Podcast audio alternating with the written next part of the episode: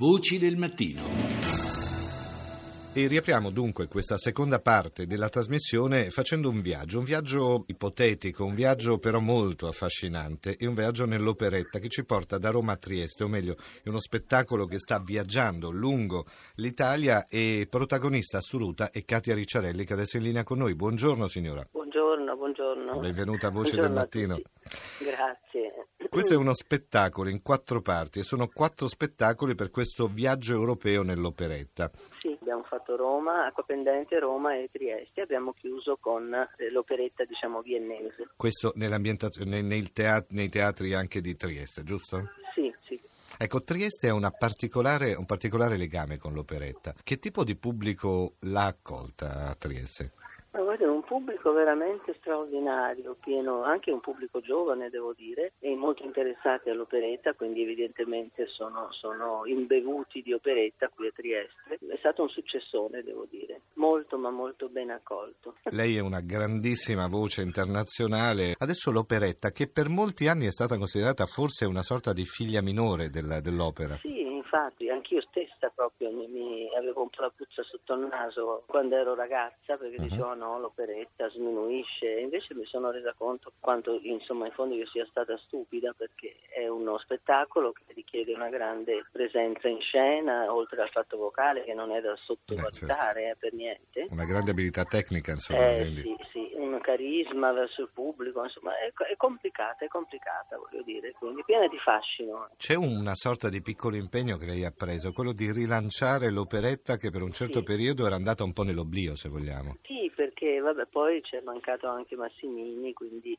Beh, un sì. po' è andata nel, nel dimenticatoio, perlomeno è stata trattata non bene. E poi anche perché non è detto che perché si chiama operetta sia da considerare appunto come ho detto la sorella povera o la figlia di genere. Sì. E allora a questo punto eh, tutti dicono vabbè facciamola, tanto è l'operetta, chi se ne frega, e invece no, e questo è da correggere questa idea sbagliata che c'è, capisci? E allora siccome si fa in una maniera a volte veramente trasandata, mettiamoci di tutto e di più, e allora questo fa del male all'operetta, deve essere rivalutata, fatta con- anche con classe, come sta facendo adesso qui Sandro Corelli, che veramente Sì. ha dato un'interpretazione molto raffinata. Ecco, raffinata vorrei dire che poi deve, essere- deve esserci quella leggerezza che consiste soprattutto nel fatto che non ci sono tragedie e tutto va a finire bene, insomma. Quindi quella è la leggerezza della- dell'operetta, ma non perché deve essere trattata in maniera leggera, capisce? È difficile certo. da spiegare, ma lei ha capito benissimo. No, no, eh, ma hanno no? capito anche i nostri Eh, ascoltatori no, perché in fondo ecco. c'è anche bisogno forse di leggerezza in questo momento, ma Ma leggerezza intelligente, diciamo. Intelligente, bravo, quindi abbiamo bisogno di eh, leggerezza intelligente.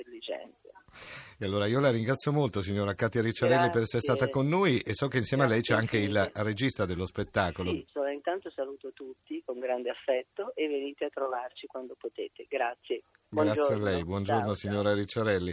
Questo è uno spettacolo, dicevamo, di Gianni Gori e Alessandro Gilleri. La regia è di Sandro Corelli che adesso è in linea con noi. Sandro, buongiorno. Buongiorno. Questo è veramente un viaggio che è partito qualche tempo fa, sta continuando a crescere, da Trieste adesso torna a- verso il centro Italia ad Acqua Pendente, giusto? Esattamente, domani saremo al Teatro Boni di Acquapendente per poi arrivare a Roma dopodomani al Teatro delle Muse e al Teatro Torbella Monaca e poi al Teatro Marconi e poi arriveremo nuovamente a Trieste con il nuovo spettacolo dedicato all'operetta ungherese a Budapest. Parlavamo di- con la signora Ricciarelli anche del rilancio che voi state facendo dell'operetta in Italia, anche per Esatto. ricordare la figura di Massimini, che è stato uno dei grandi, della Sandro Massimini, che è stato uno dei grandi interpreti dell'operetta italiana. Esatto, il mio maestro, ho avuto il piacere e l'onore di lavorare con lui per circa dieci anni, quindi è stata creata questa nuova compagnia Sandro Massimini Trieste e grazie al nostro produttore Alessandro Gileri stiamo cercando di rilanciare l'operetta però con, con garbo, con eleganza, con, con tutti quegli ingredienti che servono all'operetta perché appunto come diceva Katia a volte si vedono anche degli allestimenti dove si mette un po' di tutto, in effetti fare l'operetta non vuol dire aggiungere orpelli, vuol dire fare uno spettacolo elegante, di gusto e poi è, anche estremamente difficile sotto l'aspetto musicale. E poi non dimentichiamo che l'operetta è un prodotto made in Italy, se vogliamo usare questo termine. Beh, la, ma- la madre della commedia musicale, eh, del musical voglio dire, la commedia musicale e il musical nasce dall'operetta. Purtroppo oggi non c'è la cultura di riscoprire il passato. E noi come RAI speriamo di dare il nostro contributo, insomma, almeno a questo rilancio dell'operetta nel nostro paese.